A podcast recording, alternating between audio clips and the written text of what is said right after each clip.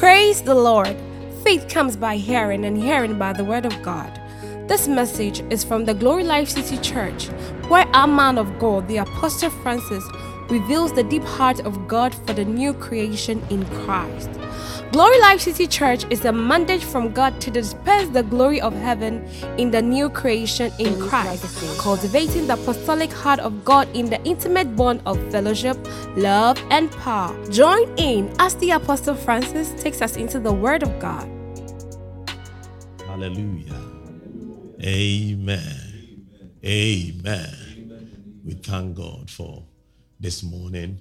The man of God will take over the Bible says in the book of Colossians, where um, Paul wrote, he says, Say unto Archippus, Colossians chapter 4, that he takes heed to the ministry which he has received in the Lord, that he fulfills it. Hallelujah.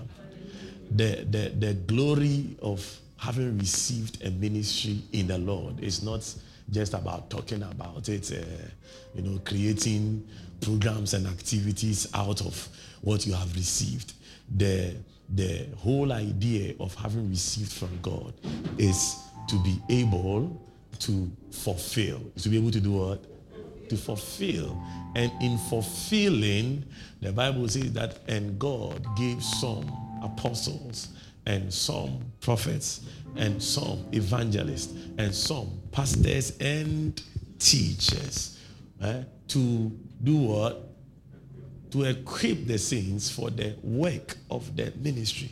So fulfilling is a function of equipping. Amen. Fulfilling is a function of what? Equipping. So that is why, and there are very few people in the body who can equip. If if you have been in uh, this work for quite some time, you will realize that there are lots of noise makers than news makers. Amen.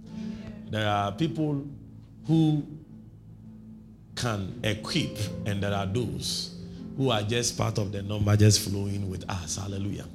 So to to to have an equiper uh, amongst us is not uh, something light to be to be taken. It's not something we have to ignore. Amen. It is not something that we have to uh, make light of. I believe that the man of God is, is graced in the area of equipping ministers and raising men and women of God for the work of the ministry. So, since we have him, we want to take that opportunity and to receive from him. I believe that we are ready. Hallelujah. Amen. So, without much ado, with a clap of friend, let's welcome Apostle Israel as he comes to be a blessing to us. Welcome, sir. Thank Bless you. Sir. Bless you. Amen.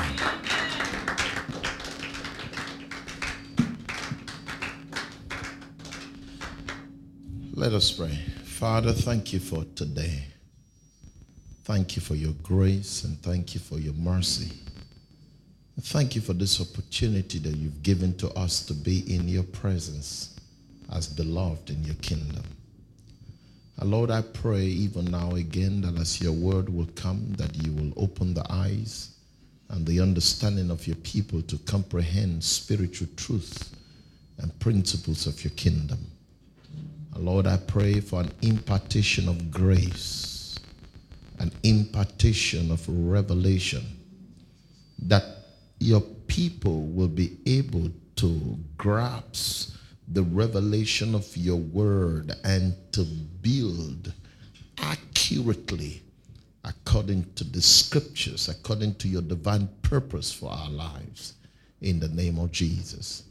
Lord, I ask for that anointing, that unction that makes ministry easy let it flow freely in this place as your word comes forth in the name of Jesus. Amen and amen. Uh, I'm a different kind of preacher in the sense, and I always challenge leaders when I speak to leaders. A lot of people, when they want to preach, if I'm talking to pastors, you don't study the Bible to get messages to preach. Did you hear what I said? You don't study the Bible to get messages to preach. You only study the Bible to build yourself in Christ.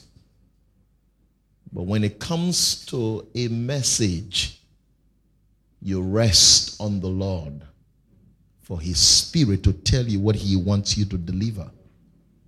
And based on the fact that you have built yourself in the Spirit, you can easily connect to that message and have scriptures that are relevant to that word that God is giving to you to deliver to the people. Are you with me?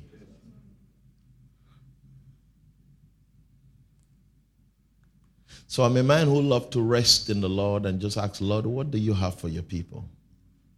And allow the Spirit of the Lord to just, just speak and let me know the things that He wants us to understand. Come on, are you with me?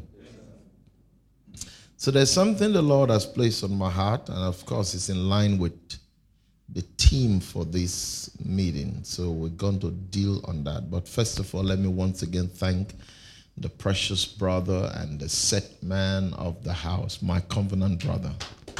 Amen. Apostle Francis, I, I commend you. I thank you for all the sacrifice that you have made. I'm an easy person, but sometimes you guys make it very difficult for me. I want to go this extra mile to do all these things, and that makes me more like, oh no, oh no. but I do appreciate it. But my, my, my heart has always been to pour back into those that the Lord has used to be a blessing. Amen. Amen. And once again, I will say I love, I really do love your spirit and the excellence of your word. But God will do some things in the days ahead. In a short time, God will do some things. Amen.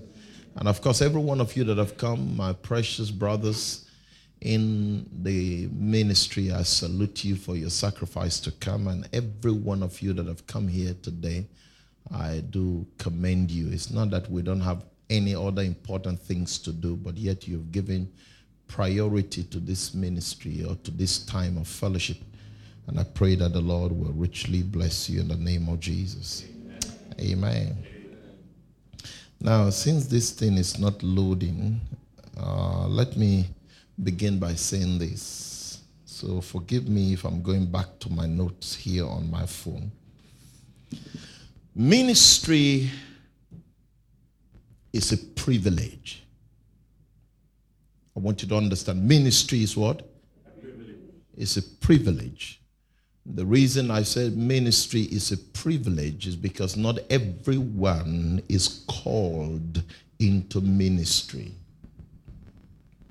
in terms of bearing that capacity of leadership. Ministry is not something any man just wake up and become of his own volition. The scripture says, except you are called. Are you hearing what I'm saying? So you begin to understand it is a privilege because you have been chosen and called in the midst of the multitude. It's a privilege. Another reason why ministry is a privilege is because it comes with a great honor. Are you with me? That is why the Bible says, No man takes upon himself this vocation except he is called by God, just as Aaron was called or as Moses was called. That is why it's a privilege. It's a privilege becomes because I say, as I just said, it comes with a double honor because the scripture says anyone who labor in the ministry of the word is worthy of a double honor. Are you with me? Now, as much as ministry is a privilege and it comes with a double honor, so also you must understand that ministry is a responsibility. Not just it is a privilege, but it is what? A responsibility. In other words, like the scripture says, to whom much is given, much is what? Required. In other words, God will hold you accountable. In a recent sense, let me put it this way the standard of God's judgment for you as a leader or as a minister is different from that of just an ordinary member. That is why it's a great responsibility. And when you understand scriptures very well, when God spoke through Moses to the leaders, God makes this very clear. Told the people, when I speak, he said, I will speak again twice. You will hear the sound of the voice, the trumpet. But the tongue said, But to you leaders, he said, Only once I speak to you. In other words, you must be sharp, you must be alert, you must always be sensitive to the Spirit to hear once. And that is it. Are you understanding what I'm saying? But to the people, when I speak, he said, I will come again, I will speak the second time. But to you as leaders, you understand you have a great responsibility.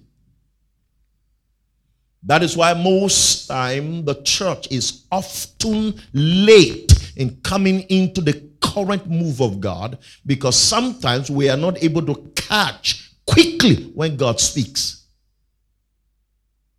Are you with me? But we are in a time and in a season where our spiritual senses must be activated to what heaven is declaring in this time. Because if you're not sensitive to the Spirit, you will continue to dwell on yesterday's manna. And one thing you must understand is that yesterday's manna stinks and breathes warm. It does not bring life the next day. But we, as leaders and as the people of God, must constantly dwell on the preceding revelation that flows from the mind of Christ to us as the people of God. Come on, are you with me? You must be allowed to catch this today because I'm talking to leaders now, not to believers.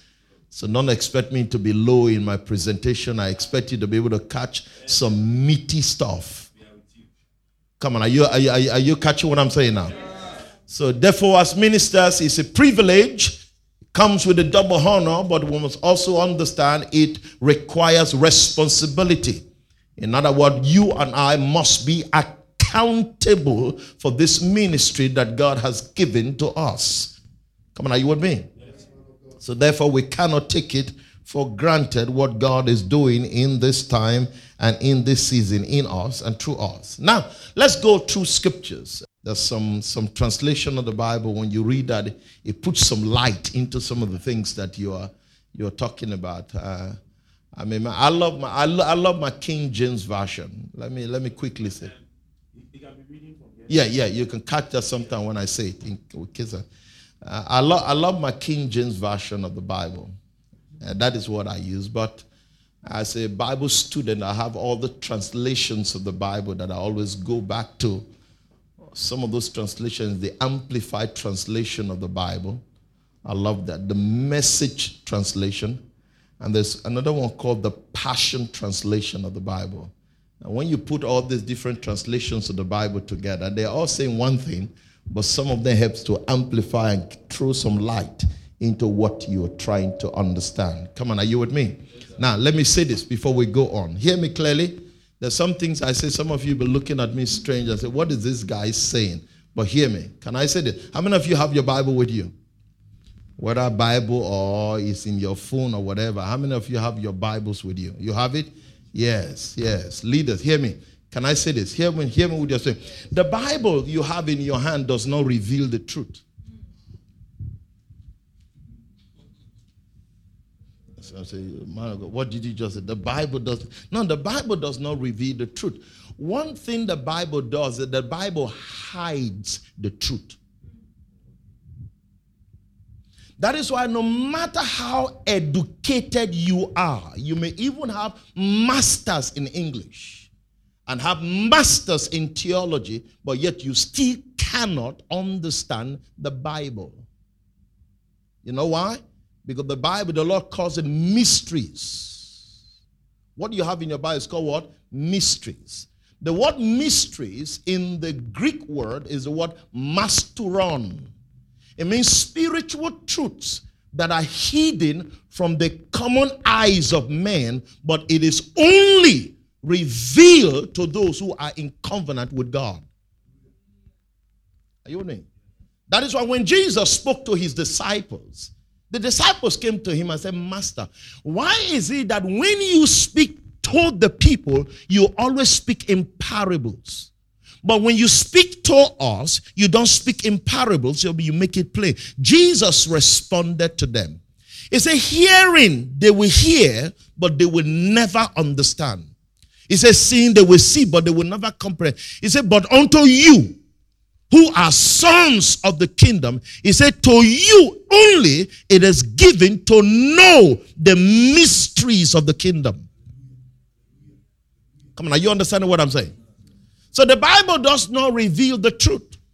As a matter of fact, the Bible says that the secret things of God are hidden from the eyes of men, but it is only revealed to those who are kings and priests.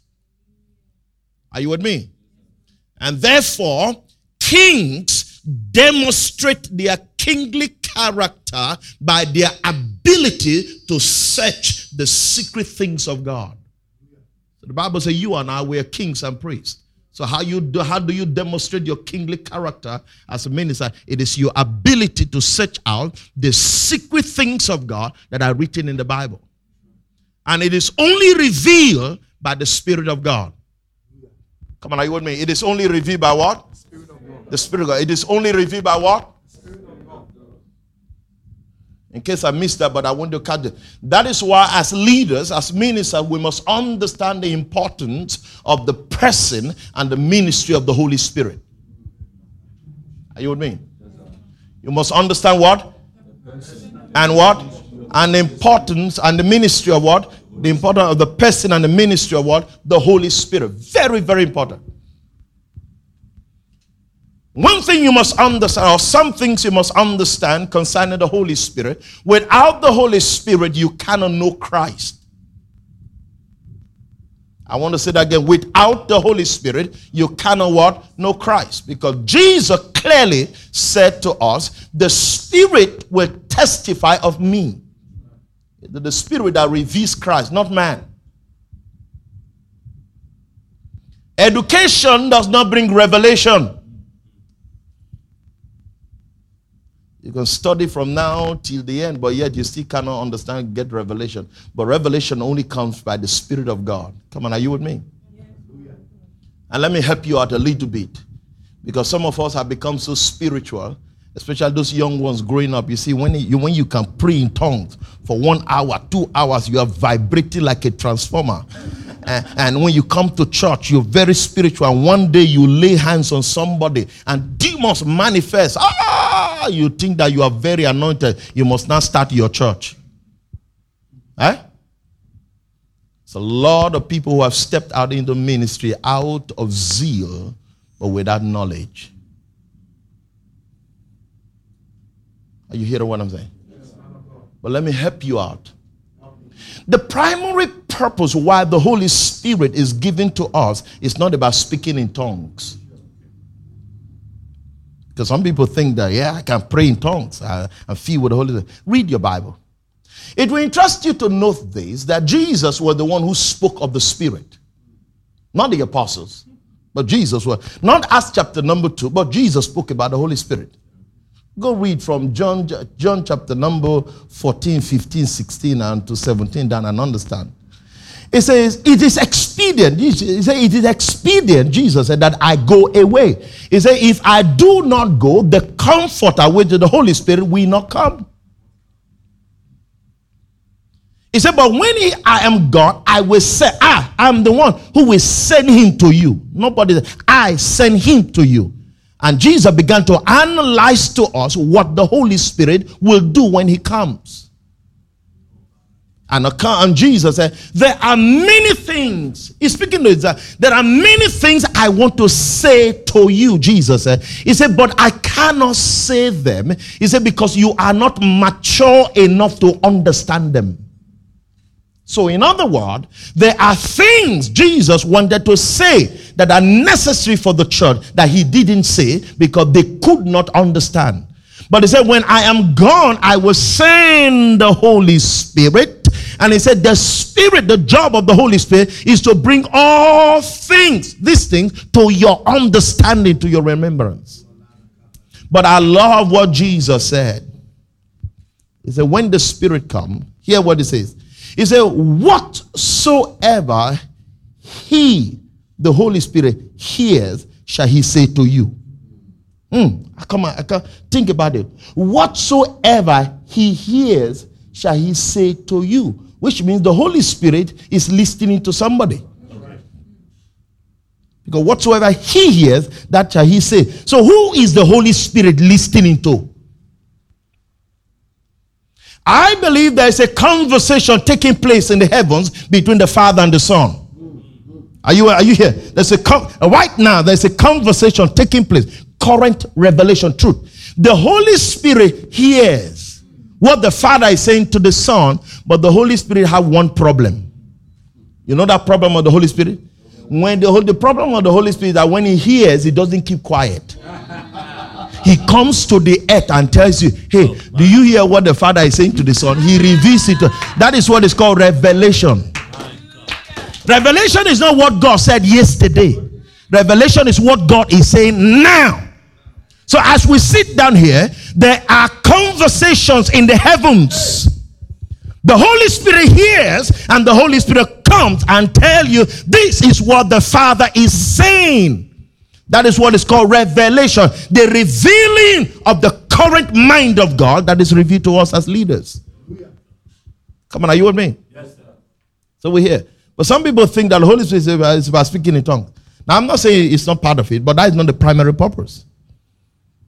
But some of us get filled with the Holy Spirit, speaking, don't speak tongue, but we don't hear. But yet, the writer of the book of Hebrews made this very clear that once again, God said, I will shake the heavens and the earth. And it speaks of the current voice of God that you will hear. But he said, Beware so that you don't be like the children of Israel.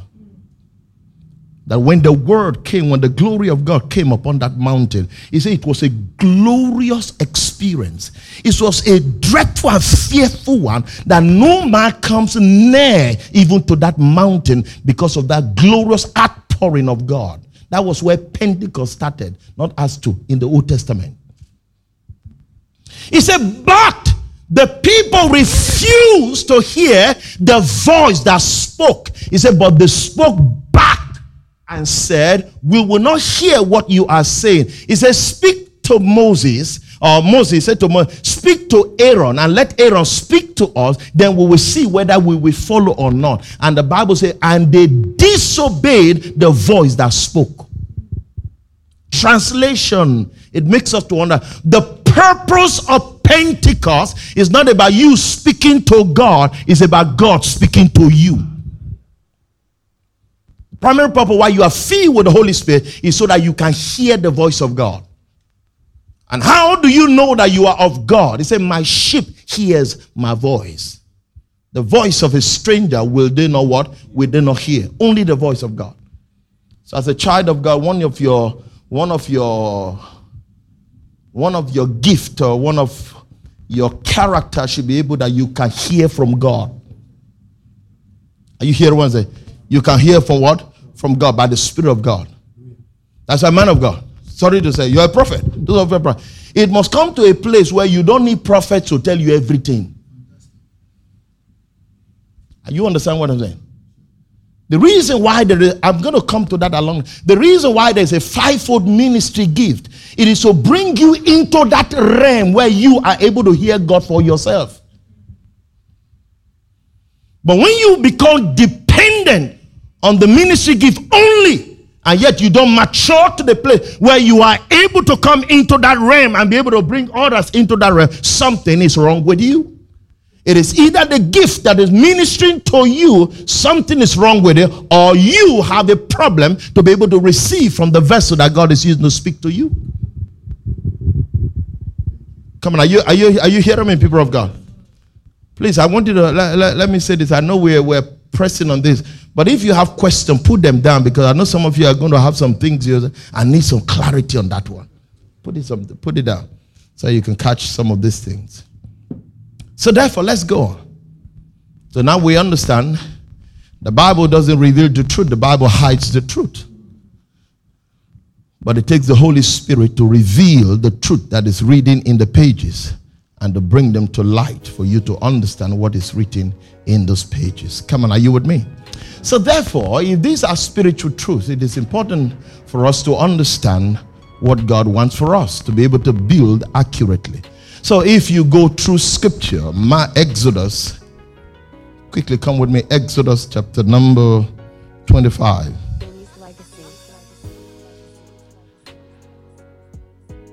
Now, write, write scripture verse down. Exodus chapter 25, beginning from verse number 1 to verse number 9.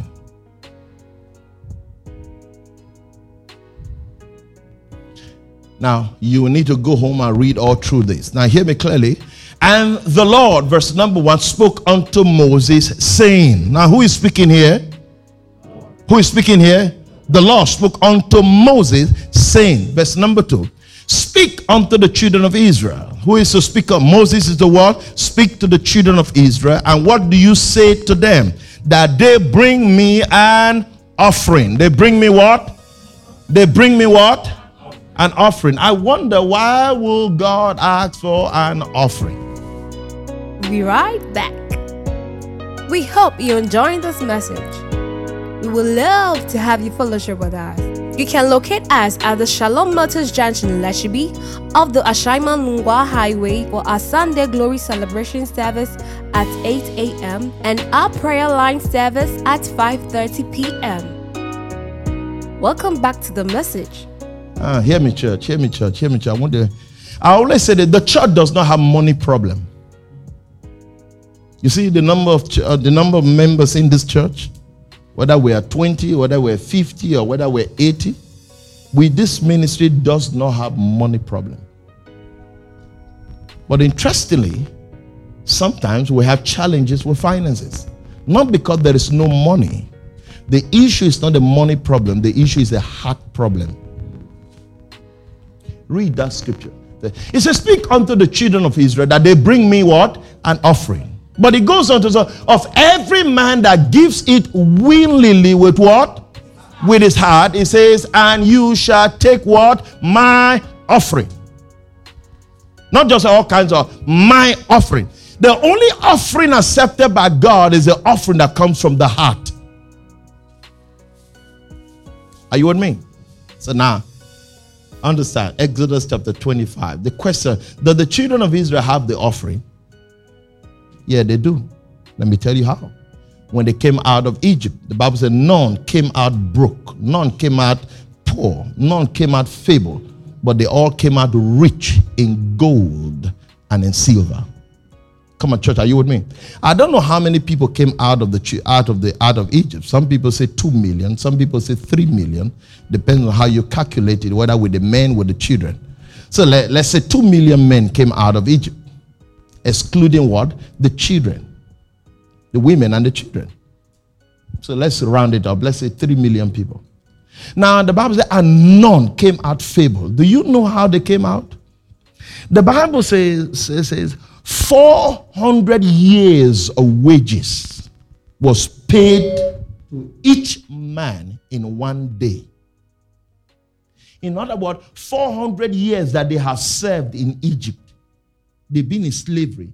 The Bible says God caused the children of Israel to plunder Egypt in that one day, what was equal to 400 years of labor. Now, think about it. If you are working today, minimum wage of Ghana cedi. Now multiply that into 400 years put together and given to you now. You are a millionaire. Do you understand that? So, in other words, three million millionaires came out of Egypt in one day, rich with gold and in silver. I love the humor of God.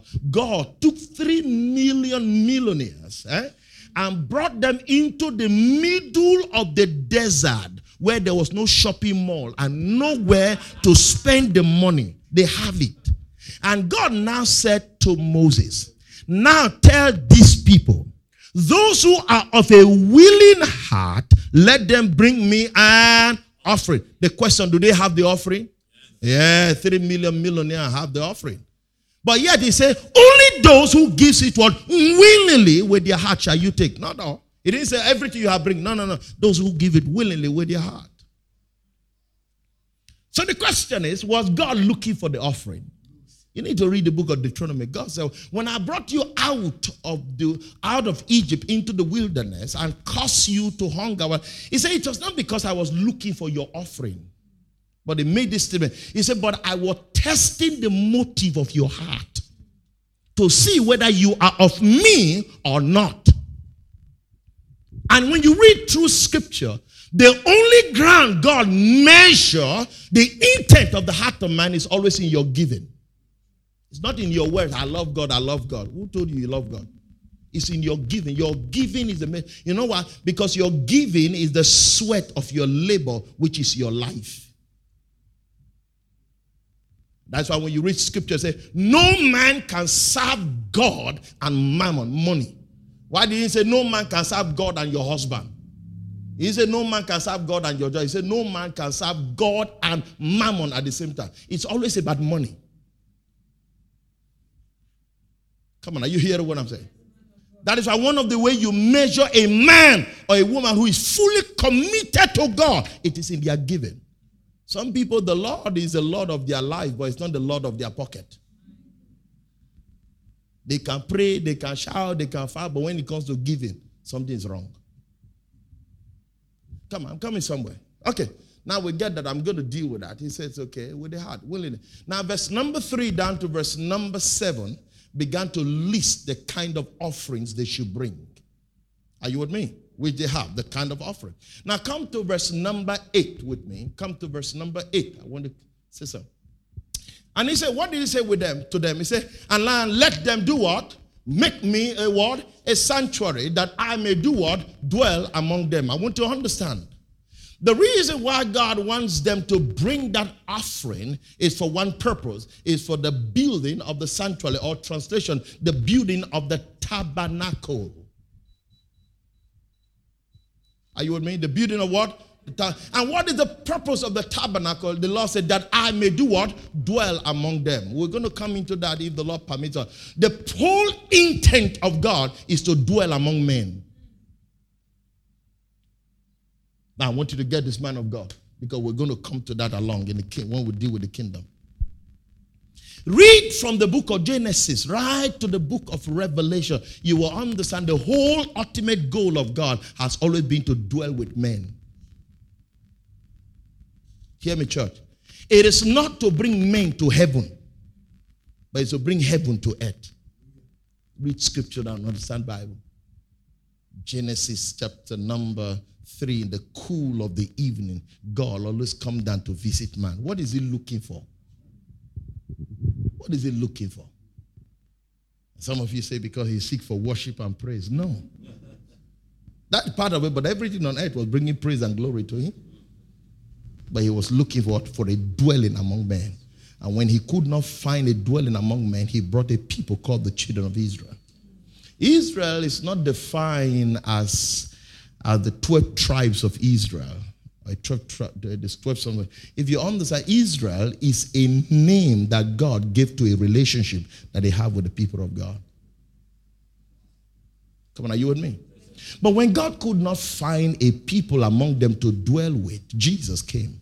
And Jesus made a profound statement Foxes have holes, birds have nests. He said, But the Son of Man have nowhere to lay his head. And some of you have been translating that, that Jesus was so poor that he didn't have where to stay. That is a lie from the pit of hell. Zacchaeus, when he met Zacchaeus, on that tree. Come down. He said, Today I will dwell in your house. And Zacchaeus said, Everything, everything. He said, Come and say, Man, everything I've ever taken, I will return it back to people, double, sevenfold, or whatever. If Jesus was looking for a place to stay, the house of Zacchaeus would have been a place for him to stay. Are you catch what I'm saying? Now, if Jesus was looking for a place to stay, when he told Peter, said, Go to the sea, when to pay the tax, he said, Go to the sea, to the river, and catch the fish. So when you catch it, open the mouth, he said, There's a coin there. Use that coin to pay my tax and to pay your tax. Come on, church, are you with me? So if Jesus doesn't have where to stay, he would have said, Peter, catch two fish. Use one to pay the tax and use the other so that we can build a house. Come on, are you with me? Jesus is so wise that the scripture says 5,000 disciples follow Jesus. Do you know that? Not 12. Read scripture. 5,000 disciples, the scriptures, they follow Jesus in the book of John. And one day Jesus turned around and looked at them and said to them, Except you eat my flesh and drink my blood, you have no part in me. They say, You say what? Eat your flesh and drink your. The Bible said, they say, what a hard sin. And that day, the Bible said 5,000 people turned back from following him. Don't you think he knew that they were going to turn back? And if he knew he doesn't have where to stay, he would have collected an offering before they leave. 5,000 people, he would have built their house. Come on, are you catching what I'm saying? But they left. And when he turned around, only 12 men were there. And he looked at them and he said, Are you still here? And Peter looked at Jesus and said, Master, he said, To whom shall we go to? He said, For we know that you have the word of eternal life, and we will speak to you or with you until the end. And Jesus said, Good, now you come. Come on, I don't know whether you are catching what I'm saying.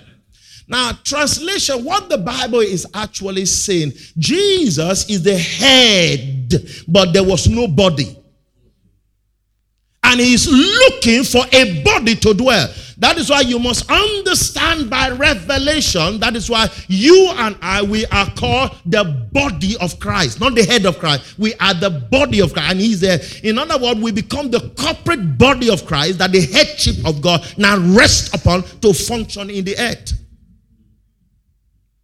Most times we say the body of Christ, the body, you don't understand what it is. The church is the body of Christ. The church is not a building. The church is not a person per se, but the church is a corporate people that is brought together as one in the spirit with Christ at the head of that body. Come on, are you with me? Can you can you understand this church?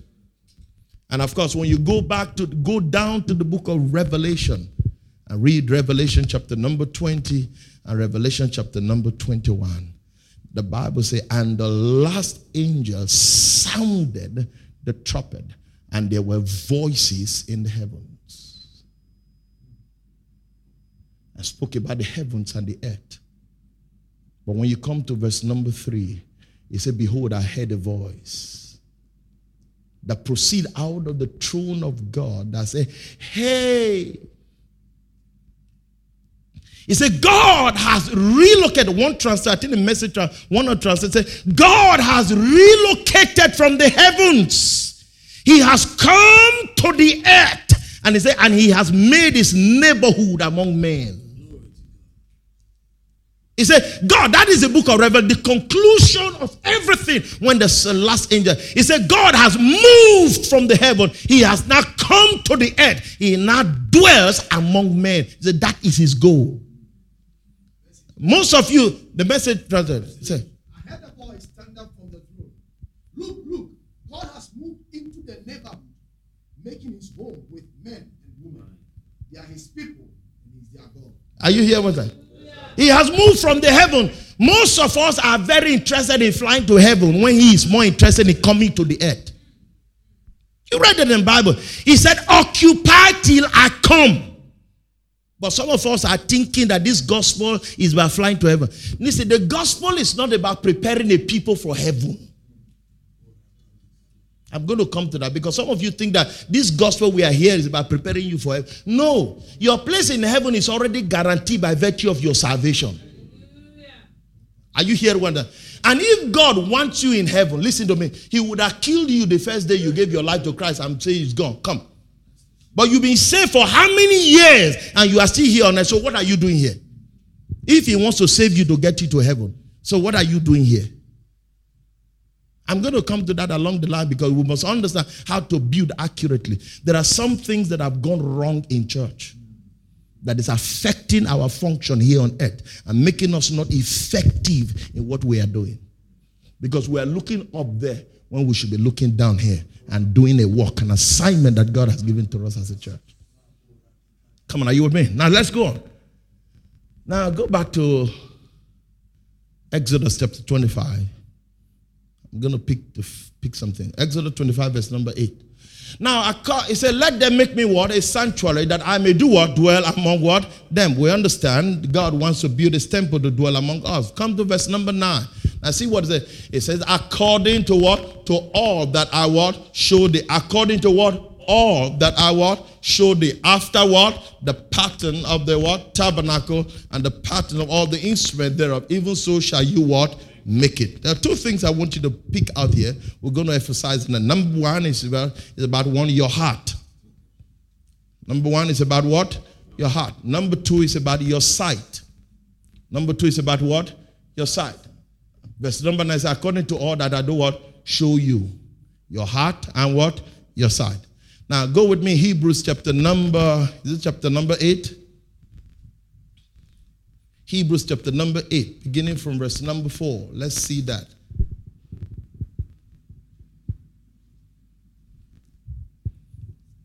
Are you there? Now, understand the writer of the book of Hebrews. It is not clear who wrote the book of Hebrews, but it is popularly believed by some that Paul wrote it, even though it is not very clear. Come on, are you with me? But the writer of the book of Hebrews began to speak of the priesthood of God, the priesthood of God in Hebrews chapter number 8, talking about the lineage of Christ, that he would have not been a high priest if you follow the standard of the law. So, but his priesthood is a different one from the other priesthood of Moses and the other, according to the law. Now he says, For if he were of were on earth, or if he were on earth, he should have not been a priest, seeing that there are priests that offer gifts according to the law, but he was not offering his according to the law. Are you with me? Now come to verse number five. Who serve unto the example or shadow of heavenly things, as what Moses was admonished. Now see what he said. I want to pick something. He said, just as Moses was what? Admonished of what God when he was about to make what? The tabernacle. Now, what did God say to him? What was the admonishment from God when God spoke to him when Moses was about to build the tabernacle? He said, For see. I would love the way I would love the way this trans the King James. He said, For he said what? See. There's a comma. He says, see. In other words, there's an emphasis on that word see, what you see. See. See it he that you what make all things according to what the pattern that I what I show to you upon what the mountain. So therefore, let's go back now because we want to look how can we build according to God's pattern. How can we build our ministry according to God's pattern? How can we build our business according to God's pattern? How can we build the church according to God's pattern? How can you build your life or your career, everything according to what God's pattern? The only standard that God accepts is the standard that is built according to his pattern. Are you with me? So, in other words, hear me, church. Clearly. It is not about building. You know why? Because anyone can build. But it is about building according to the pattern or his pattern. Beloved, my brother made a statement here. There are all kinds of churches in Ghana. And all of them are building. But the question is which one is building for God and which one is not building for God because all of them claim they are building for God. Let me give you one confusion that is very, very important. This year is coming to an end 2021. We're going into 2022. Every pastor will start coming out. The year 2022, my year of breakthrough. This one, my year of prosperity. This one, my year of maturity. This one, my year of this, my year of that. So sometimes I ask, is God confused? Because all these churches are claiming all of them are hearing from God, but everyone have a different, different things they are doing. So it's looked to me that this God, is it that some is hearing from God or some are not hearing from God? Because you say different, this one say different, and all of you claiming to hearing from me, for example, if I'm God. So am I confused? And what you are hearing, you are saying is for everybody. What you are hearing is saying for everybody. But you are all saying these different things. Are you catch what I'm saying? So something must be wrong. You say that somebody is not hearing. Or somebody just sit down and just cook some nice phrase and say, This is our teaching for the year. Come on, are you hearing what I'm saying? So therefore, we must begin to understand this. Thing. So things must be done according to what God's, what eternal pattern. That's what I want to. So how can we build according to God's pattern? Number one, your heart. The condition of your heart will always determine how you build.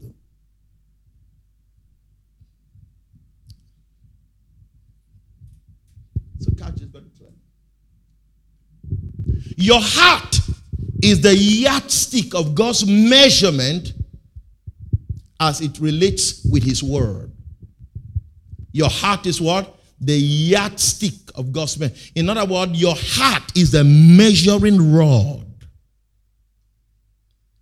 by which God judges you based on how you understand or accept His Word in your heart.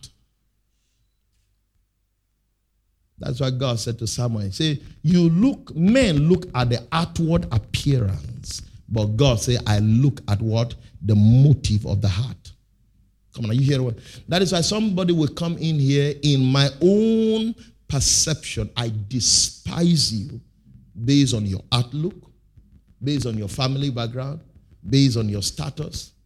But yet, I look at another man and I just accept you but yet, when God looks at this both men, God looks at this one I've despised, and God looks at the intent of the heart and said, This one is accepted. And you're wondering, why will God bless this one instead of this one? Because God measures you by the motive of your heart. Come on, is somebody hearing what I'm saying? So, in other words, your heart is the yardstick of God's measurement as it relates to His word. This is why there must be a constant, hear me, church and leader, a constant renewing of the mind so that it does it, so that it doesn't lose focus on the truth and be carried away with the traditions and the philosophy of men that may sound good in the ears but are not of Christ. In other words, there has to be what? A constant renewing of the mind. If you and I, if we are going to build accurately anything we do for God, there must be a constant renewing of our mind. Are you hearing what I'm saying? That's why the scripture talks about the renewing of what? The mind. Ephesians chapter number 4, verse 23. I love what the contemporary English version of the Bible says. It says, Let the Spirit change the way you think. One translation says, Be renewed in the spirit of your mind. But this translation says, Let the what? The spirit do what? Change the way you do what? You think. That is why I told you the importance of the person and the ministry of the Holy Spirit. This mean the Holy Spirit must be involved in the renewing of your mind so that you cannot think like God, see like God, perceive like God, and respond as God wants you to respond. Come on, are you with me? And you get that? Okay. Now, get this also. One of the greatest hindrance to the move of the Spirit or to the accurate building of God is traditions. Is what? Tradition. The traditions of men. Tradition is the greatest hindrance. Oh, oh. The disciples, the, the, the Pharisees came to Jesus. The Pharisee came to Jesus. Listen, church, they looked at Jesus and, and they questioned him and said, Why is it that you and your disciples do not follow the tradition just like we and John's disciples? I want to see what they said. Just like we, the Pharisee, and John the Baptist, his disciples. Because John the Baptist is the one who revealed you. But John the Baptist's disciples are following the tradition. But you, you don't follow the tradition, you and your disciples. Now, I want to understand something very well here. Because this will, if, if the Lord permits me, I'm going to touch on that tomorrow. One of the greatest hindrance to your spiritual maturity will be those you are hearing from. Are you hearing what I'm saying? Those you are what? You are hearing from. Because I can only bring you to the level where I am, I cannot take you beyond where I am. And that is why when you read through scripture, you constantly hear of John's disciple, John's disciple, John's disciples. And every time they are always in contention with the disciples of Jesus Christ. Read through the Bible. And the Pharisee will always speak about John's disciple, John's disciples. So, what is happening? When you read the book of Acts of the Apostle, I don't know whether it's chapter number 18 or 19, Paul came to this place and saw 12 men and began to speak to them but they could not understand the frequency that Paul was flowing. And Paul stopped and asked them this question. He said, Have you received the Holy Spirit since you believe? Ah, these six men, these 12 men look at Jesus. I mean, look at Paul and say, What Holy Spirit? he said, We have not heard of anything called the Holy Spirit. But interestingly, the Holy Spirit has already been given 14 years ago. These are not unbelievers. Oh. They are believers. 14 years ago, the Holy Spirit has been given, but they have continued for 14 years without even hearing of the Holy Spirit. Ah, and Paul now said, So to what were you baptized? And they say, Ah, we were baptized in John's baptism. In other words, they were the disciples of John the Baptist. So, what is the problem with John? Hello? What is the problem with John? Listen very carefully to me. You must understand the ministry of John because sometimes that is why your favorite preacher sometimes can become the hindrance to your spiritual progress. That's why in the Bible there's nothing called a favorite preacher. This will say, I'm of Paul, I'm of Peter, of Apollo. He said, Are you not carnal? That you are contending who is this?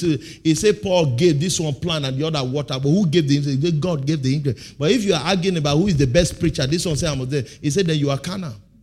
He said because we are supposed to focus on Christ and not on all these ones. Come on, is somebody catch what I'm saying? But what is the problem with John? They asked John, Who are you? John said, I am one, not two, not many. I am one crying in the wilderness to prepare the way of the Lord. Are you the Messiah? He said, No. So who are you? I am one. He said, But there is one coming that is greater than me, whose shoe I am not worthy to untie, whatever. He said, He will baptize you with the Holy Spirit and with what? Fire. He said, Him shall you follow. And John made a statement. He said, He that sent me, I want to hear what John said. He that sent me said to me, Anyone that I see the Spirit of God like a dove resting upon, he said, He is the Messiah, show him to the people. So John came for one purpose. The ministry of John is simply to reveal the Messiah. That's what John was called to do. Nothing else. But how will John know and how will John reveal the Messiah? It's only when you keep baptizing. Just keep baptizing people. Eh? One day you will see one you will baptize, heaven opens speaker. He said, That is the one showing to the people. So John said, That is why I am baptizing. Do you understand scripture? Read John chapter number one, very clear. John is explaining his ministry. How will I know the man? Jesus said, uh, God said, keep baptizing people. Eh? Just keep baptizing. One day you will see one. He said, that is one, revealing to the people, right?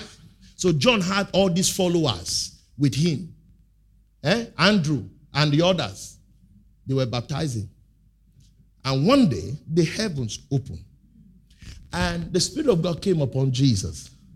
And John said, Behold the Lamb of God that I spoke to you about. Read that scripture.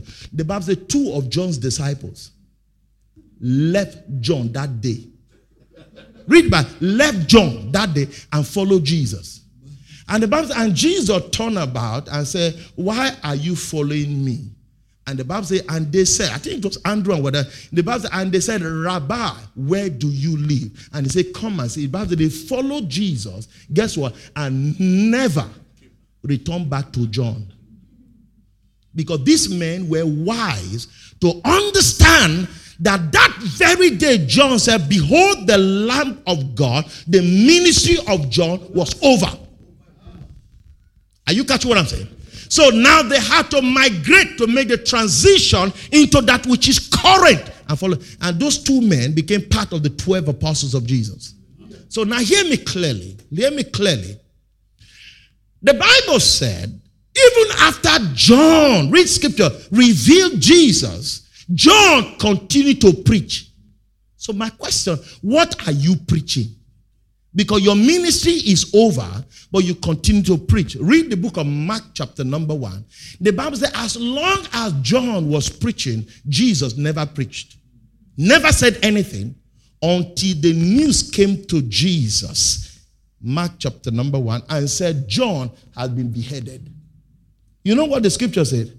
The Bible said, and Jesus jumped up and rejoice. Ah!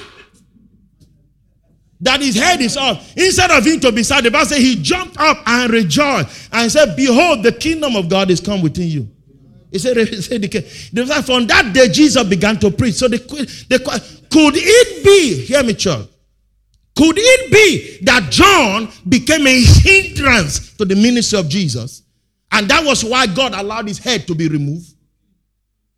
Ah, while John was in prison, John preached Jesus but John doubted Jesus. He sent a message from the prison to go and ask him, Are you the Messiah? But that is the same man who said, Behold the lamp of God. Oh. Now he's sending somebody, say, Are you the one? Or should we start looking for another one? And Jesus said, I'm the one. But yet he was saying, I still keep preaching. Come on, I don't know whether somebody is hearing what I'm saying. Those who you are submissive to determine your transition in this current season. Because some of you are relating based on status, based on picture, based on that. Some of these, our fathers, are a hindrance to the current move of God. Are you hearing what I'm saying? Except there's a transition from the old into the new. Oh, Jesus made a statement. I want to think about this. I didn't say it, but the Bible says, said this when they asked Jesus about John. And Jesus said, Out of every man born of a woman, none is greater than John the Baptist. But it goes on to say, But he that is least, translation, he that is last in the kingdom is greater than John. Now, the question after last, is there any other one? So he that is last in the kingdom is greater. So could it be that John preached the kingdom, but yet John did not make the kingdom? Because the Bible, Jesus said, He that is last in the kingdom is greater than him. So after last, there's no other number. So which means there's every possibility that John is the man who first preached the kingdom of God. But yet Jesus is saying, He that is last, could it be that this man did not make it? That is why you keep having the Pharisees making this statement. We and John's disciple. In other words, they equate John's disciple with them in their religious standard. But Jesus responded and said, Listen to me. He said, Why is it that you follow the traditions of men, but you disobey the commandments of God? And it goes on to say, by these traditions, he said, you have made the word of God of non effect. In other one of the greatest hindrance to the move of God is the traditions of men. The development of tradition is always when there's an absence of the speaking spirit of God. When the Holy Spirit is not speaking, tradition begins to develop. Come on, is somebody hearing what I'm saying? That is why I said you must understand the importance of what the person and the ministry of the Holy Spirit because it is vital in our building accurately for the kingdom of God. Come on, can you catch that?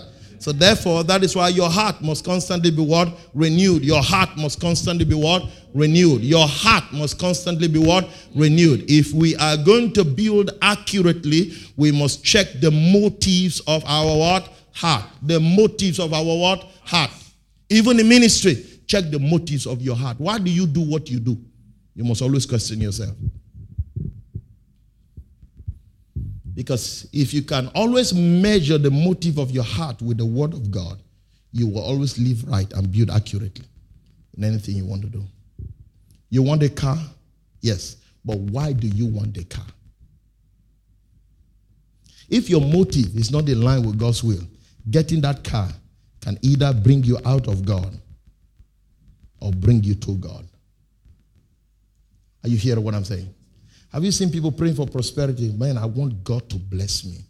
Oh, when Lord, let, let this miracle come suddenly so that when I come to church, people will know that I've arrived. Do you see the motive of the prosperity? The motive now is for you to be witchcraft, to oppress people. So that when you come to church, everybody must know that you have arrived. So, in other words, the motive of your desire for prosperity is what? Is wrong. Come on, I don't know whether somebody's hearing what I'm saying. That is why there are some prayers God does not answer. It's not because He doesn't want to bless you, but God checks the motive of your heart before He blesses you. What do you do? That is why you have a lot of ministers who have started right in ministry, but along the line, when circumstances, when the wind of life begins to blow, they begin to compromise their word and begin to compromise the standard of their ministry. That is why I said, my brother, keep it, keep it up the excellence that is here and the heart by which you pursue this. Don't allow the challenges out there to make you compromise your message because I need to change the message now so that I can get the people to begin to give.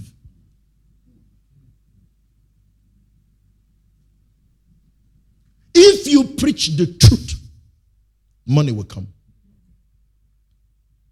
When you build the people, the money will, will come.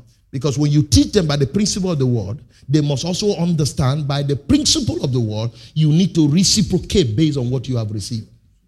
You don't need anybody to do that. We don't need to jack you up and say, and say, listen, I need, I need, I need 10 people who will stand here, one 1,000 cedis. Come and stand here. Who will give one 1,000 cedis? It's because you are not matured enough. When you are matured enough, the pastor will not be doing that. Because you, as you are hearing this word, your mind is supposed to tell you this thing costs money. This conference costs money. Are you what I'm saying? So every day or by the end of this meeting, you are supposed to come to a conclusion of a sacrifice of your own volition from your heart to covenant to give to God. We don't need to conjure you now to now start raising it to meet the budget. Come on, I don't know whether somebody's hearing what I'm saying. But if you are hearing the word, your heart supposed to prick you to that extent. Come on, are you, are you, are you, are you catching what I'm saying here? Please, because we're trying to, the, the point what we're trying to do, we're trying to build by standards so that things are done according to the will of God. That's why when you read the early, the early church, they were not raising money. Oh. Do you know that? They're not raising money. They're, but they had more than enough. And the scripture, people went and sold their land, sold their houses, and they brought all and put it on the feet of the apostles. Not today when people bring money and put on his feet. Everybody, yeah, yeah, yeah, yeah, yeah, yeah. You see what talking But those days, they put it on the feet of the apostles and never ask any question. Because we will come to that, if the Lord permits, or you will come to that in terms of the character of a minister that must be of a higher standard of integrity, honesty, and purity, how you handle the resources of God. That those people were willing to put it on the feet of the apostle and never ask any question. Because why? They knew that this man will use it for the glory of God. That is why when Ananias and Sapphira came, they sold their land and they conspired among themselves to only bring half and to lie to the men of God. Say, This is all we have brought. And Peter looked at them and said, Listen to me. Why the land was with you, was it not yours? If you wanted, you would have kept it. God didn't force you to bring it. But why did you not bring it to the Lord? Now you have the audacity to lie. Ah, well, before they opened their mouth, they fell down and what? Died. And the wife, not knowing what has happened, came to church. And Peter said, Why have you conspired with your husband to lie against the Holy Spirit? Lie what? No, no, we didn't lie. We brought all. And he said, Behold the feet of those who have buried your husband. That's why they buried her. Listen, if that is happening now in church, Some of you are liars. You don't give offering. You say you give offering. You don't give tithe. You say we are under grace. You know, under grace in those days, you know, in those days, under grace, they, on, under the law, they stone you. Eh? That's if they catch you. But under grace in the early apostle, it is instant. It's instant. That is why I said the glory have not yet come. When the glory of God comes, the fear of God will be in the heart of men. We're not, the fear of God is not in our heart. Let's be honest with ourselves. It's not there. If the fear of God is there, this place will be filled up today. What will make you go to market when God is here? Huh? Because you have not made God your priority in the, in the first place. God is not your priority. We only say it with our mouth. Look at the Muslim. When they want to pray, they go. They close every shot. Whether you are bringing millions for them, they don't care. They shut everything down, go and hit their head on the floor. After they hit it for one hour, they come. And you know what? That money, they still get it. The Muslim, do you realize? I don't know, but I've never found one till today. I've never found a Muslim doing a fundraising to build a mosque. Since I've been a Christian, I've never found them. Or say they are printing envelope eh, to write uh, church fund, uh, mosque fund, donate, and they give it to people. Say, go and go and share it outside for people. I've never found it one day. But you know that whenever they want to build a mosque, they just come, they even buy or buy this thing. While we are here, they even buy it and destroy it. And before you know, pam, pam, pam, pam, you see that thing with the shiny roof or whatever. Before you know, they are dedicated. Even dedication, you don't hear. Before you know, oh, look, you hear the shouting. They are hitting their head, it's gone. So, where do they get money from? If you study their religion very well, they have they say there's a three things that you must do that shows that you are a Muslim. One of them is what you call tithe. There's a word they call it. He say if you don't give it, you are not a Muslim. So they are obliged to give. They don't collect offering during uh, when they come for prayer. They don't collect offering, but they know where to send it to. The account they send to, and they do it faithfully. And when it's time to build, the money is there. But we who understand God more than them, but yet we must we must conjure you to bring it. If I have not tell you that you are from uh, from from Samu, you, you stay for close to Nkokol, you, your house is by the tree there, and this and this, and tell you that there's something in front of your house that is killing you. That is why you are not progressing. Now, for the last seven years, you've been suffering like that. I hear that number seven. So therefore, the Lord is saying you must give 700 cedis. The number seven, seven, one, two, three, 700 to redeem you. You who doesn't have money, but to this evening, 700 will come. That's the truth. 700 will come. Eh? Why? Because you don't love truth. Are you catch what I'm saying? But when you love truth, this money is there. That's why I say we don't have money problem. We have heart problem. The issue is with the heart. Are you catch what I'm saying? Now let's go on because know time is going very fast. Now, number one, I say your heart matters if you're going to build accurately, so which we saw there. Number two is what your sight, in other words, your vision. Hebrews chapter number 8, quickly. Hebrews chapter number 8. Hebrews chapter number 8. Come to that verse, verse number 5. Whosoever unto the example of shadow heavenly things, as Moses was admonished of God when he was about to make what the tabernacle for what they see. He said, What? See. He said, Do what? See. Come on, church. He said, Do what? See. Now hear me. Your ability to build accurately according to God's pattern will greatly be determined by the clarity of your vision. The clarity of what? Your vision. The clarity of what? Your vision. And your understanding of God's divine purpose. You see this house, this building where we are now. It was not just built like that there is a what they call the building plan the architect drew. I'm building a house at the moment in Nigeria. I have a house in South Africa. In South Africa, most of the houses are they are already built, so you just buy with the bank. Bam. You don't see the building plan. But in Nigeria, like in Ghana, mostly you have to buy land and go give architect to draw the, the building plan. Do you know if they give you the building plan of a house? Listen, if you don't understand architectural work or you are not a builder, if they give you the building plan of the house, that paper you see, you will not be able to explain it. You look at it, someone you are turning it like this, sometimes you're turning it like this. You are saying, Where is the toilet? Where is this? You are seeing line. All you see is line, number, line, line. Like you don't understand what it is. Are you catch what I'm saying? But when you give an architect or you give a builder, that thing you call line that you don't understand, he can look at it and he can picture the house and tell you exactly what it will be. So, in other words, for the builder to build accurately, it will be determined by his ability to see the blueprint of the house. So, therefore, the Lord said to Moses, See. Eh? That you make all things according to the pattern I have what shown to you. So therefore, your ability to build accurately will be determined by your vision. And that is why the Bible says in Proverbs chapter number 20, is it 29 verse 18? Proverbs chapter number 29 verse number 18. Quickly, it said, Where there is no vision, the people do what? Perish. But he that keeps the law happy is what? You see, you see that word most time we're talking, we always pray, where there is no vision, the people perish. The question is, what is a vision? A vision is not what you go to bed to sleep in the night and have dream and wake up in the morning and say, I have a vision. That's not what that scripture is saying.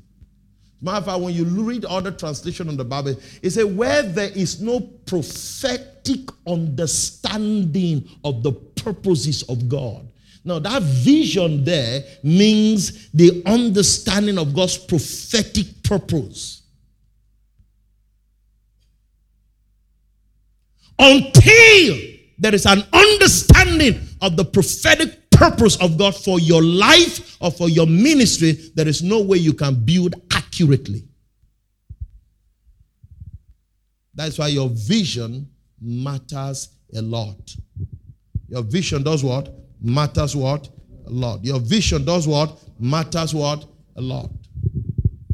So take note of these two things. And if there's anything you will constantly pray for, is to always pray to check the motive of your heart and what? Your vision. What are you seeing? If I ask you this question in the next five years from now, what is your vision? Not just what is your plan, what is your vision? What has God, what has God said to you? What do you know that God has assigned? I told you yesterday, those of you were there. Yeah, I fired myself from pastoral work. I was pastoring church. My highest number there was 96 when I started pastoring. To interest you to know, I started pastoring at the age of 18 years, was when I started pastoring my first church. My highest membership was 96 members. But as I came to Ghana, came, came to do this trip, I came back, I fired myself. I realized that is not my assignment. And people today try to convince me to go start a church. I said, no. I went to Singapore, a big church, a 1,200 member church, rich church.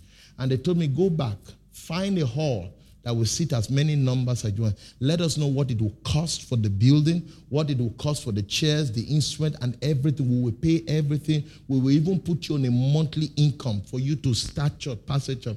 I said, no. It can be a distraction of the enemy even though it sounds good, to remove me from my call and my assignment, to pursue what others think is right when my assignment is this. I have stick to my assignment faithfully until now, not distracted. And sometimes I could be distracted because I feel that when I, ah, if I start church, the way I'm preaching, I know my members, but I realize, no, it's a distraction. Stick on your lane. Stick on your lane. Are you catch what I'm saying? Stick on your lane. What is your vision? What is your vision? What are you seeing? You must know that. Come on, are you with me? We have a time limit to close, okay? So hold on, hang on with me. I think we'll see have 15 minutes there. Now, let's deal on some essentials quickly. Some essentials. Get this. Number one, number one, number one. For you to build accurately, for you to build accurately, whether in ministry, in life, or whatever, you must understand what I call the revelation and information of Christ must be your passion. The revelation of Christ and the formation of Christ in you must be your passion. I want you, to, you see, you see, People of God, those of you who are, who, if you're part of this church as ministers or you're part of hear me very clearly. Hear me very clearly. And I pray that you don't just hear me with your natural mind, but hear me with your spirit mind. Don't be carried away by every kind of preaching you hear.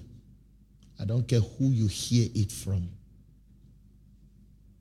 You hear what I'm saying? No matter how powerful or how big they are or how large their ministry is, don't be carried away by the things you see. If there is anything that should drive you in life, let it be the revelation of Christ in every preaching. Are you with me? Paul said, I seek to know nothing among you except one thing Christ and Him crucified. There's nothing I'm looking for. Except Christ. And he made this statement. He said, We have not preached ourselves. He said, We have preached what? Christ. And I always pray that prayer every time. And we as ministers, in sometimes we are guilty of it. That sometimes we preach ourselves in pretense that we're preaching Christ. Knowingly. The emphasis has been on ourselves rather than on Christ. That is why sometimes you check the ministry. The question is, let me ask you today. If this man is removed out of this church and God send it, thus saith the Lord, arise, I'm sending you now to Canada and takes you out. The question, will this church still continue? Or not this church. The question, will you still remain as members of this church? Or you say, ah, pastor, don't go. So me, myself, I am also going. It shows that you, were, you have not been built on Christ. You have been built on this man. You hear what I'm saying? Read scripture. The church in Antioch, when you read Acts chapter number 8, 9, going, the church in Antioch, where they were first called Christians. It took one year, one year to establish the church in Antioch. Barnabas was the one who preached the gospel to them. And Barnabas went to Tarsus to look for Saul, who was there called Saul. And Bible said they came, and for the space of one year, they taught the people. And the Bible said, and they, the believers, were now called Christian. There's a difference between a Christian and a believer. Are you hearing that term Christian? You know the name Christian is not given to us by God. You know that? You say, I'm a Christian, I'm a Christian. You know God does not call you a Christian. It's not even the apostle that gave us that name Christian. You know who gave us that name Christian? It's the unbelievers that gave us the name Christian. We say we're Christian, Christian. It's an unbeliever that called us Christian.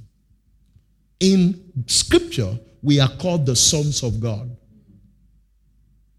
As many as receive him, to them he gave the power to become what? The sons of God. Those who are led by the Spirit of God, they are what? The sons of God. He said the earth is groaning, waiting for the manifestation of what? The sons of God. The heroes, those who are mature. That is what you are called. Sons of God, whether you are a man or you are a woman, being a son of God has nothing to do with gender. Are you catching on? That word son of God is a definition of a unique relationship with a people with God. Come on, is somebody hear what I'm saying? And yet the Spirit of God in the process of fasting and prayer said, separate me, Paul and Barnabas for the work which I've called them. One year old church. And the Bible said they removed their best ministry gift, Barnabas and Paul. And the Bible they send them off. And yet that church continued. And when you read scripture, there are three standard church you find in the scripture. The church in Jerusalem, the church in Ephesus, and the church in Antioch. And the most accurate standard of these three church was the Antioch church, not the church in Jerusalem, not the church in Ephesus, but the church in Antioch. Is a prototype of the church that Jesus wanted. But yet they sent out their best leader after one year, and the church still rose up to be strong and solid. What is your focus in ministry? Come on, is somebody catch is somebody hear what I'm saying? That is why, hear me, that is why Paul said in Galatians chapter number 4, verse 19, he said, Oh, my literature, he said, I travail again that Christ be formed in what? In you. I wrote something here. Man of God, hear me very clearly. I said, every true kingdom apostolic church gives preeminence to the formation of Christ in a people. Every true apostolic church gives priority to this ministry, the formation of Christ in the people. In other words, you understand this, people of God. The fruit of your ministry is not the building.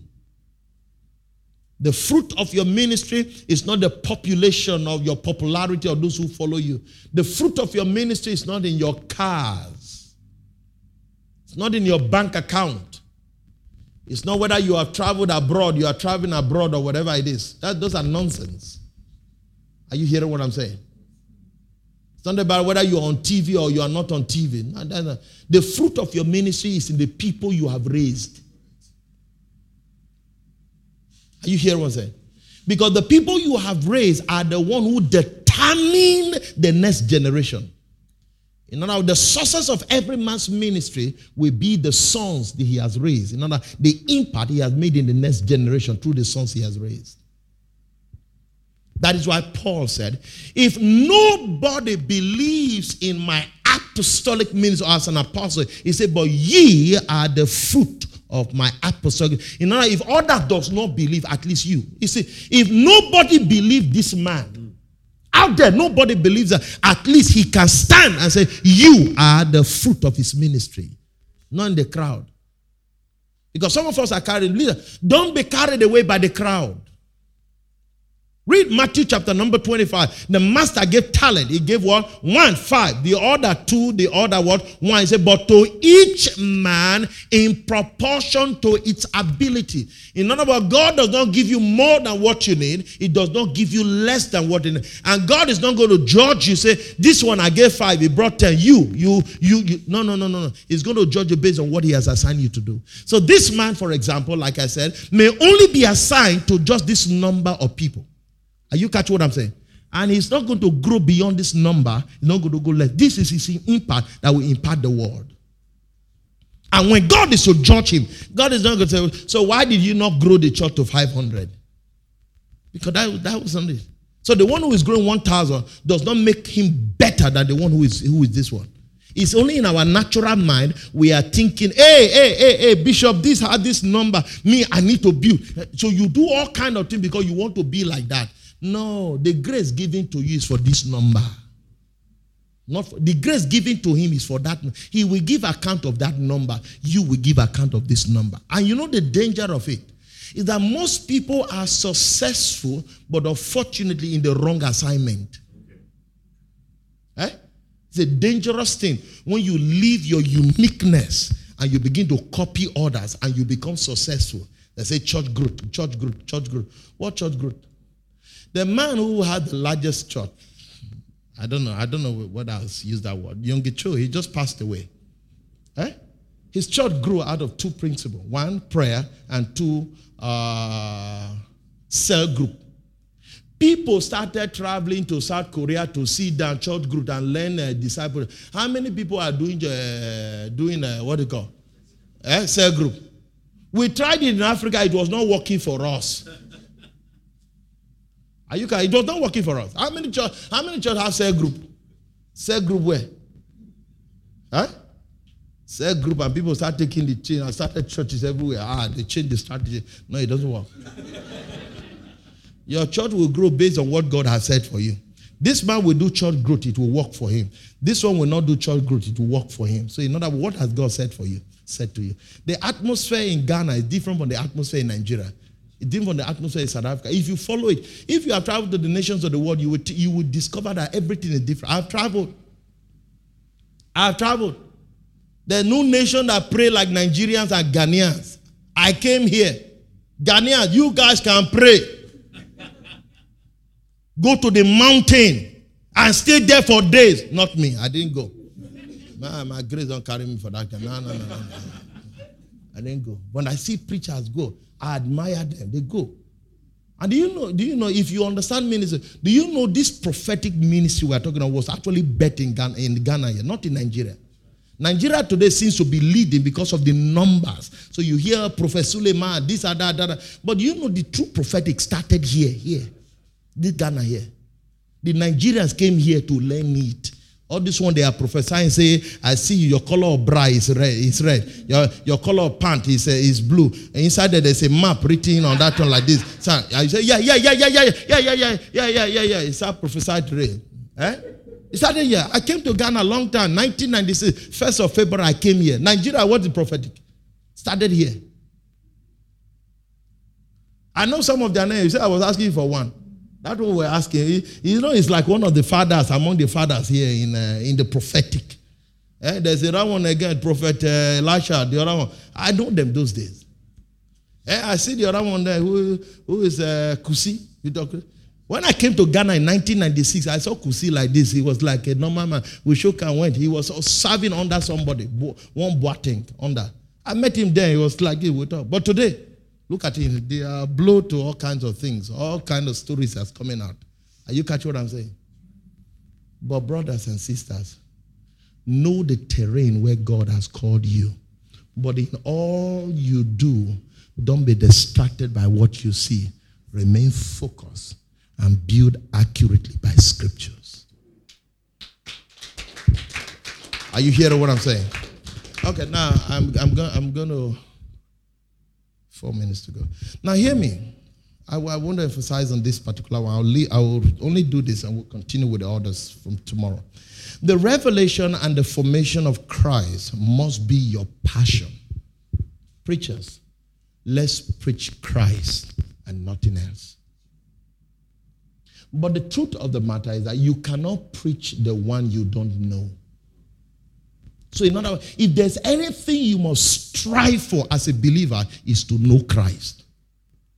I'm not saying you don't know him, but you need to know him. Read the book of uh, the book of Ephesians, chapter number one. I think for, for, when you read down to verse number 15 down, Paul wrote and he began to pray for the believers. He said, When I heard about your faith in Christ and your love for the saint. He said, I do not cease to give thanks for you, always making mention of you in my prayers. What is his prayer?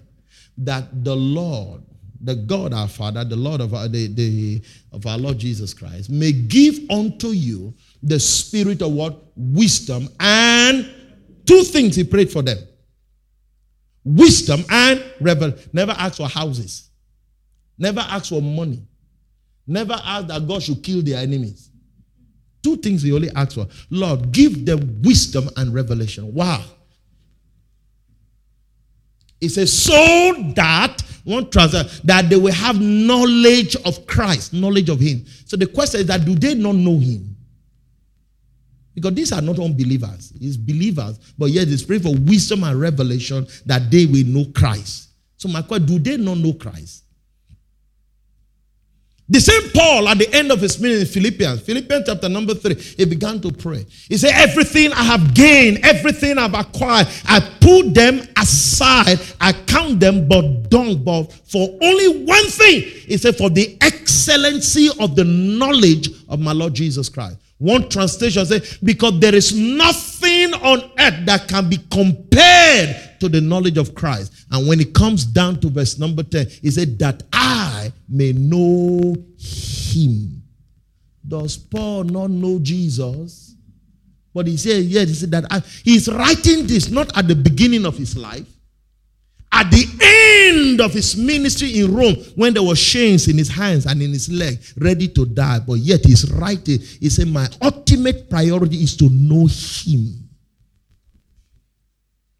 Are you catch what I'm saying? The revelation. Listen to me. There are three stages of the revelation of Christ to us. I want to get it. Three stages. I want to get it. Number one, there is the revelation of Christ to us. Two, there's a revelation of Christ in us. And three, there's a revelation of Christ through us. What stage are you? Listen, church. The original. The revelation of Christ to us is what has brought salvation to you. Are you hearing what has what brought studies has brought what salvation? Christ is now revealed to us, and therefore we are saved. The fact that you are saved does not mean that you know Christ. Are you hearing what I'm saying? The fact that you are what saved does not mean that you now know Christ. That is why they will always say when you receive Jesus, now you need to join the local church, study your Bible so that you will know Him. That's why Paul began to pray for wisdom and revelation. It takes wisdom and revelation to what? To know Him. And number two dimension of Christ is the revelation of Christ in us. That's why the Bible says in book it says Christ in you, not Christ to you. Christ in you is the hope of glory. That's why Paul said, I He's talking to believer that Christ be formed in you, not to you, because to you brought salvation, but now he needs to be established in you. The image of Christ must be born in you. That is the only time you can stand accurately to know that you are walking in Christ. Come on, church. Are you are you catching this? Come on. Are you are you able to catch it? Because some of you you need to go out of this place and be hungry for God like you have never been hungry for God before. What you think you know, go say, Lord, I don't know. Teach me, teach me. I want to know. That's why every morning I wake up, I pray, Lord, I ask for the spirit of wisdom and revelation. That as you are talking, I'm hearing you. By the spirit of wisdom and revelation, you see me, I'm writing. Beyond what you are saying, I'm writing. Books I've written did not come from me sitting down. It's listening. Those books I wrote, I sat down under my spiritual father. I was listening. I was writing writing piece of paper. I wrote everywhere for, until the day I sat down to put everything together to write the book. When I finished writing a book, I needed people to endorse it, to write the endorsement. I sent it to all my friends, almost like 12 in different parts of the world, to write an endorsement. You will not believe that none of them were able to write. When they read the weight of that book, I wrote series one and series two, they were afraid to put their endorsement on it because of the weight of the revelation I was talking about the kingdom of God. They, they just don't want to associate. Not that they don't want to do, they were afraid because they don't want to, to, to put them. See, to my spiritual father who came and said, What you have read, number one, needs to be edited so that the English flows because they realize that I'm talking like a Nigerian. Eh? So the way we talk is different from the way the American talk. And if my book is going to be sold there, they have to use have an editor to edit the phrase of the language to sound more like an like an American, a Western word talking so that it flows through. Got an editor. Number two, he said your book is too big. Me, I'm thinking I'm writing like 50 page or whatever. Now I say your book is too big. He said go divide it into two. Make one series one, make one series two talk about the kingdom of one, talk about the apostolic one. Ah, that's it. I changed. When they printed the book, I saw the two book series. I was two book came out the first time. I was like, wow. It took some years later, those people I gave the book to endorse. When they start hearing about the king and order, that was where some of them started coming and say, Well, I received your book. Sorry, I did not endorse it then. It's just because I did not fully understand the whole teaching then on the kingdom of God. So now I will, sorry. Now they are putting endorsement. The people are talking. They are the one carrying me along. You must hear this man. From US.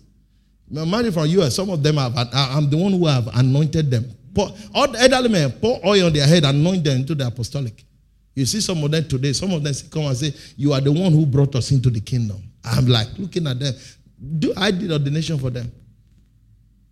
For friend. But people of God, let Christ, let Christ, let Christ be your pursuit. Anything you do, let Christ be your pursuit. Come on, are you with me?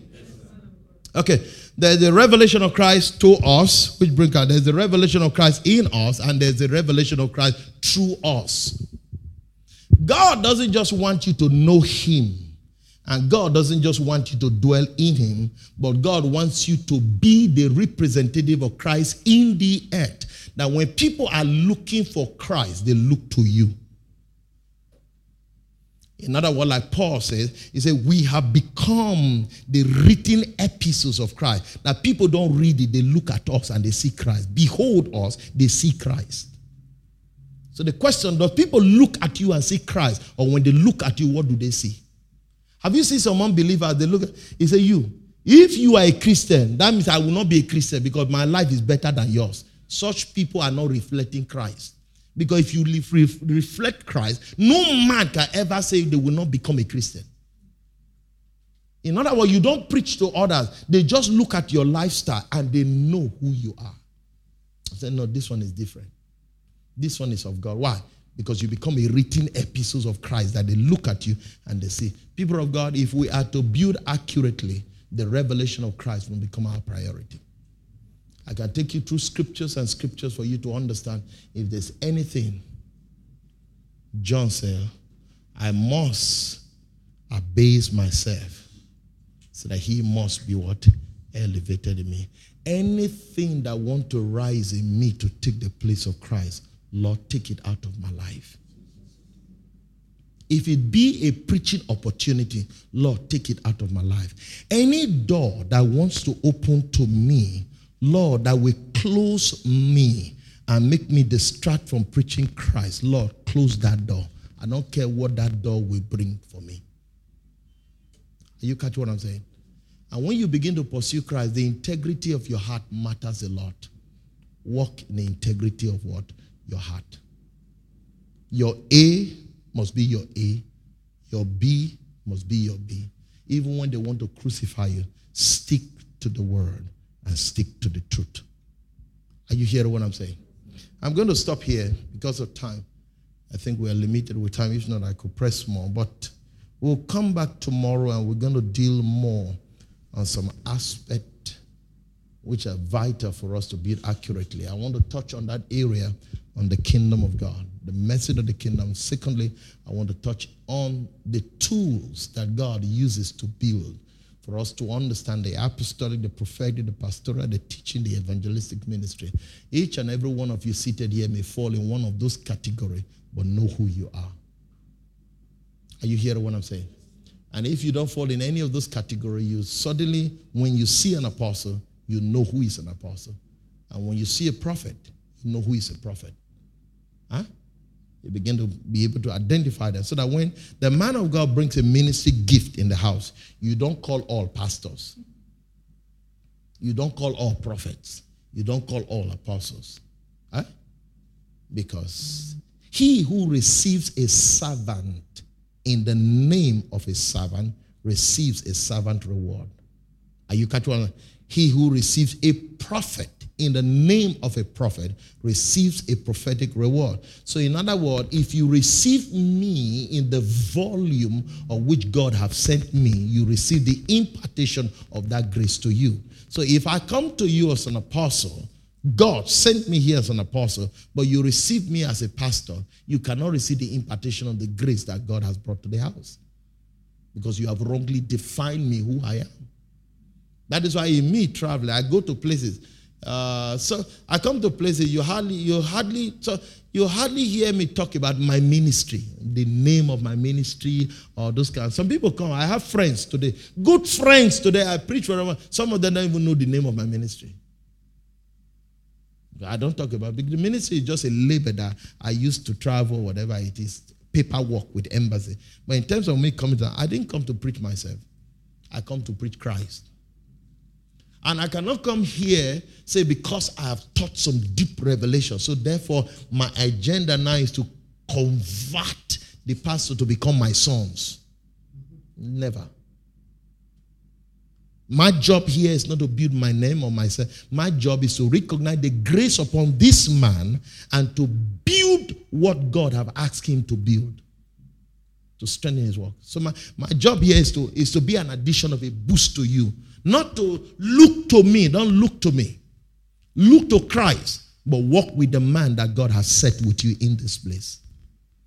Because in the first place, my coming here would have not been possible through this man. That is why I said yesterday, the fulfillment of my destiny is because of this man. Because without him, I won't be standing here. I'll be useless. I'll be sleeping in the house there. Are you catching what I'm saying? He is making me to fulfill my ministry. So, people of God, pursue after Christ. Okay, I'm done here. Quickly, I'm done here. We'll press on tomorrow and we're going to look more. And there's a lot of things we can talk about. There's a lot of things we can talk about. Uh, let me quickly say that the books are there. The books are there. What I've taught you, what I've taught you, you'll find in those books. Building according to divine pattern, the one that says patterns and principles. You find some teachings I've dealt on all these things in a broader way. And think I have one that navigating towards sources. I actually wrote that book last year while I was on lockdown in Australia. I went to Australia to preach for six days. I was when COVID hit. I ended up staying in Australia for eight months, locked in the house, going nowhere. Hmm? I love Ghana. You guys are really uh, COVID conscious here. It's good. But I was in Australia while I was locked down and COVID hit. We're five in the house. They're all white for and only African. The man, COVID, tested positive to COVID and we're living in the house. And they told him to go and do a test. He went to do test. That evening, they brought an ambulance, took him off. He was working with the Ministry of Department of Health, so they have to take care of him to cover so that it doesn't become a story. The next day, the son went to do test.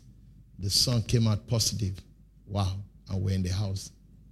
That was how they gave our name to the list. They called me and they say you are a close contact to a positive agent or somebody positive patient. So therefore you must be quarantined for 14 days. On the 11th day, go and do a test. By the third, fourth, fifth day, the other son who tested positive was already showing all the symptoms of COVID, coughing, of temperature. The other sister in the house, that one was worst. That one, you can look at that one, you say, this one. Eh? And all of us are staying in that house. When the Bible says, David said, Ye though I walk through the valley of the shadow of death. This thing I was looking at it because at that time, you know, that time when you tune on television, when they tell you the way people were dying in Spain, Italy, you think if you get it, you are dead. And now here am I, all of them test positive, and I'm in the house. Jesus Christ. See prayers. Is my have my end come or what is this? The worst part of it, on the 11th day, we went to do test. And the one you said have COVID went to do test. Her result came out negative. Me, that did not show any sign or whatever. When my result came out, they said, Me, I'm positive. I started laughing. The white people look at me and say, Why are you laughing? Why are you laughing? I said, why will I not laugh? The one who's, who who has you say doesn't have me who is not my there, you say I have it. They say they, they are looking at me, they are surprised because these are white people now. They are looking at me, they say, Where are you from? It became a news in that state, in that area. It became a news among them. Because when they when they now call me, because before they drop the phone, a car arrive at the front. They have to drop some machine that I will use. Because in Australia, if you test positive, your house become your hospital. The only time they remove you from the house is when you can't breathe. They take you to the hospital to put oxygen. So your house is your hospital. So when every day they have to call to do the test and everything. First day they come, nothing is happening. Second day they come, nothing is happening. Third day, fourth day, fifth day, the overall boss in the whole state now called, video call, the white man did and look at me and say, you know what? He said, we are wasting our time and our energy on you. That there's nothing wrong with you. That's how they canceled me out from the list. Are you hearing what I'm saying? I was free. I was excited. Well,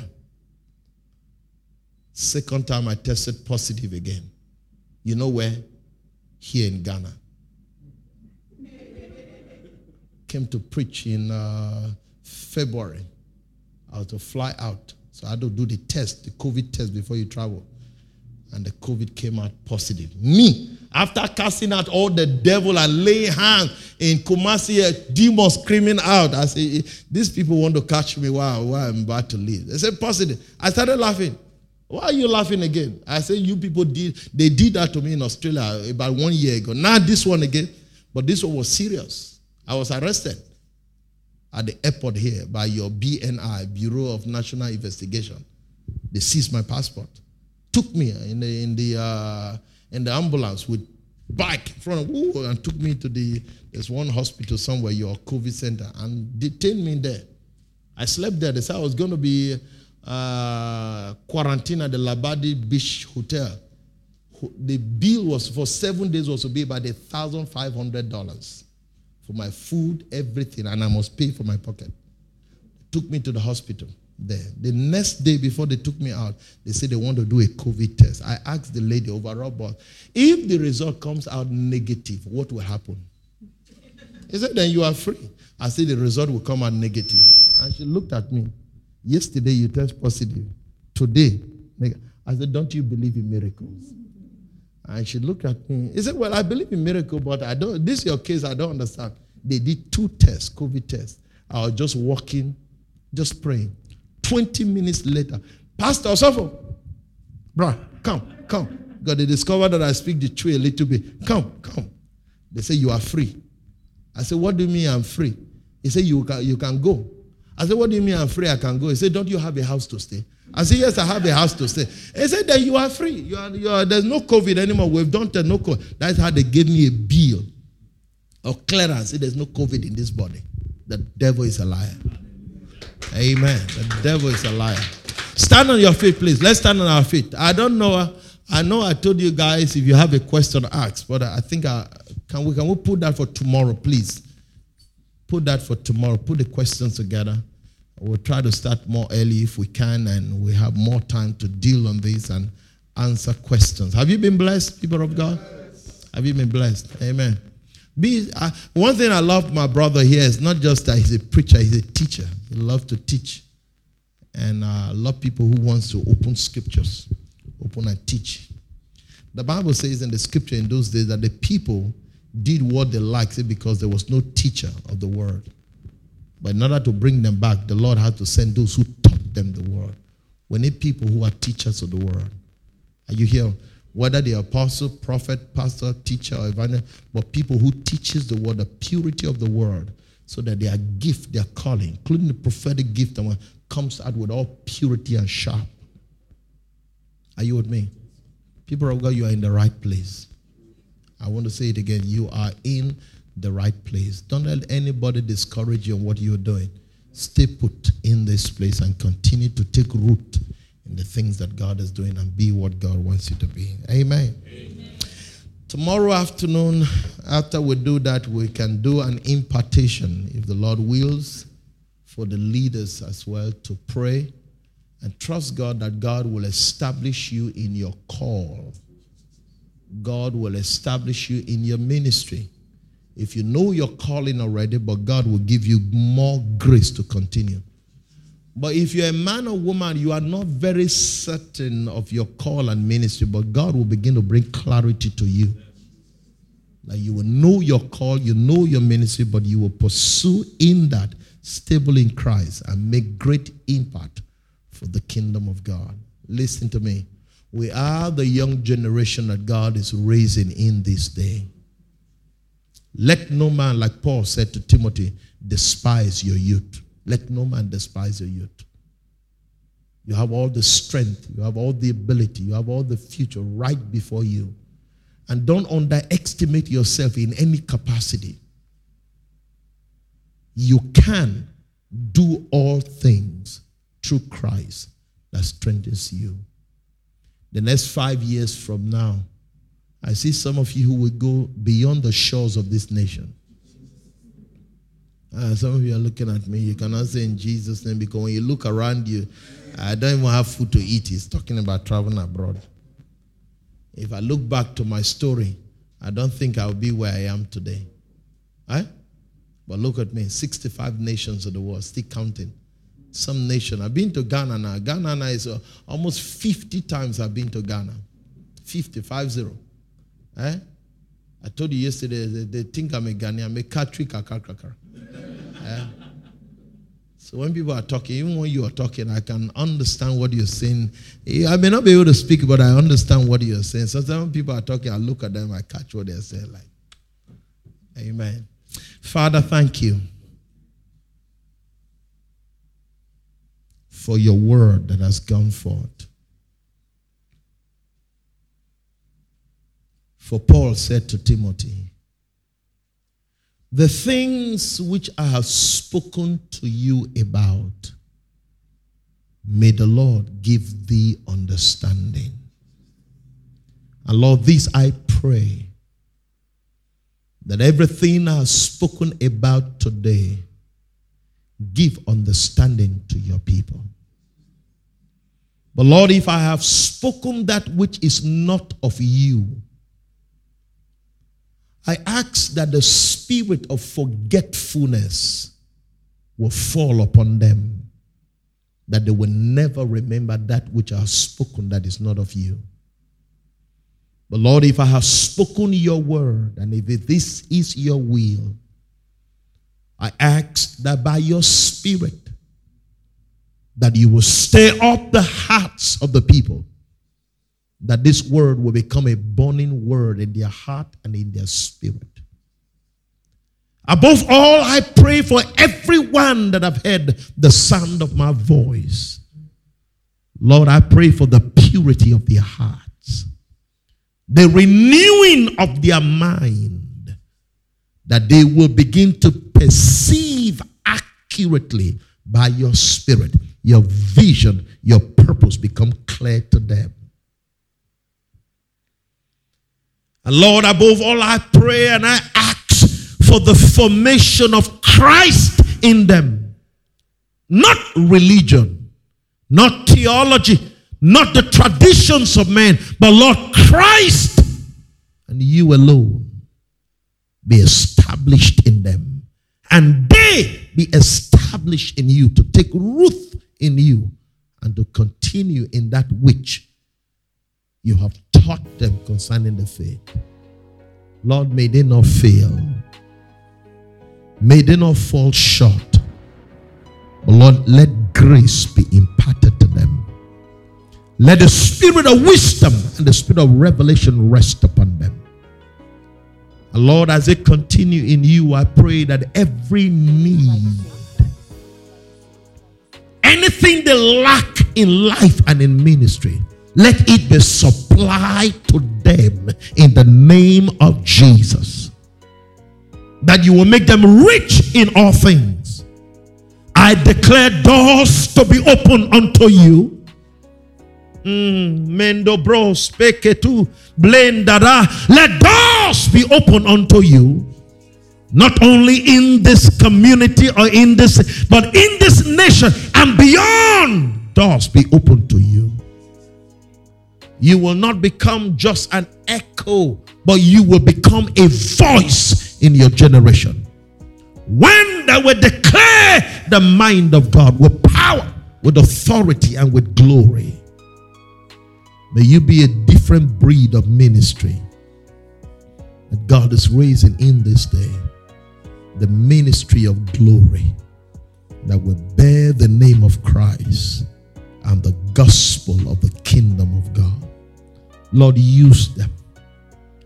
I pray, Lord, use them for your glory and praise. And let your name be glorified as we humble ourselves in you. Not our will, but let your will be done. In the name of Jesus. Amen and amen. Come on, give praise unto the Lord. Hallelujah. I hope you've been blessed by this message. For more information, visit our website at www.glorylifecity.church and connect with us on social media at Glory Life City Church. Contact us on 0266 384105 or 054 984 6235.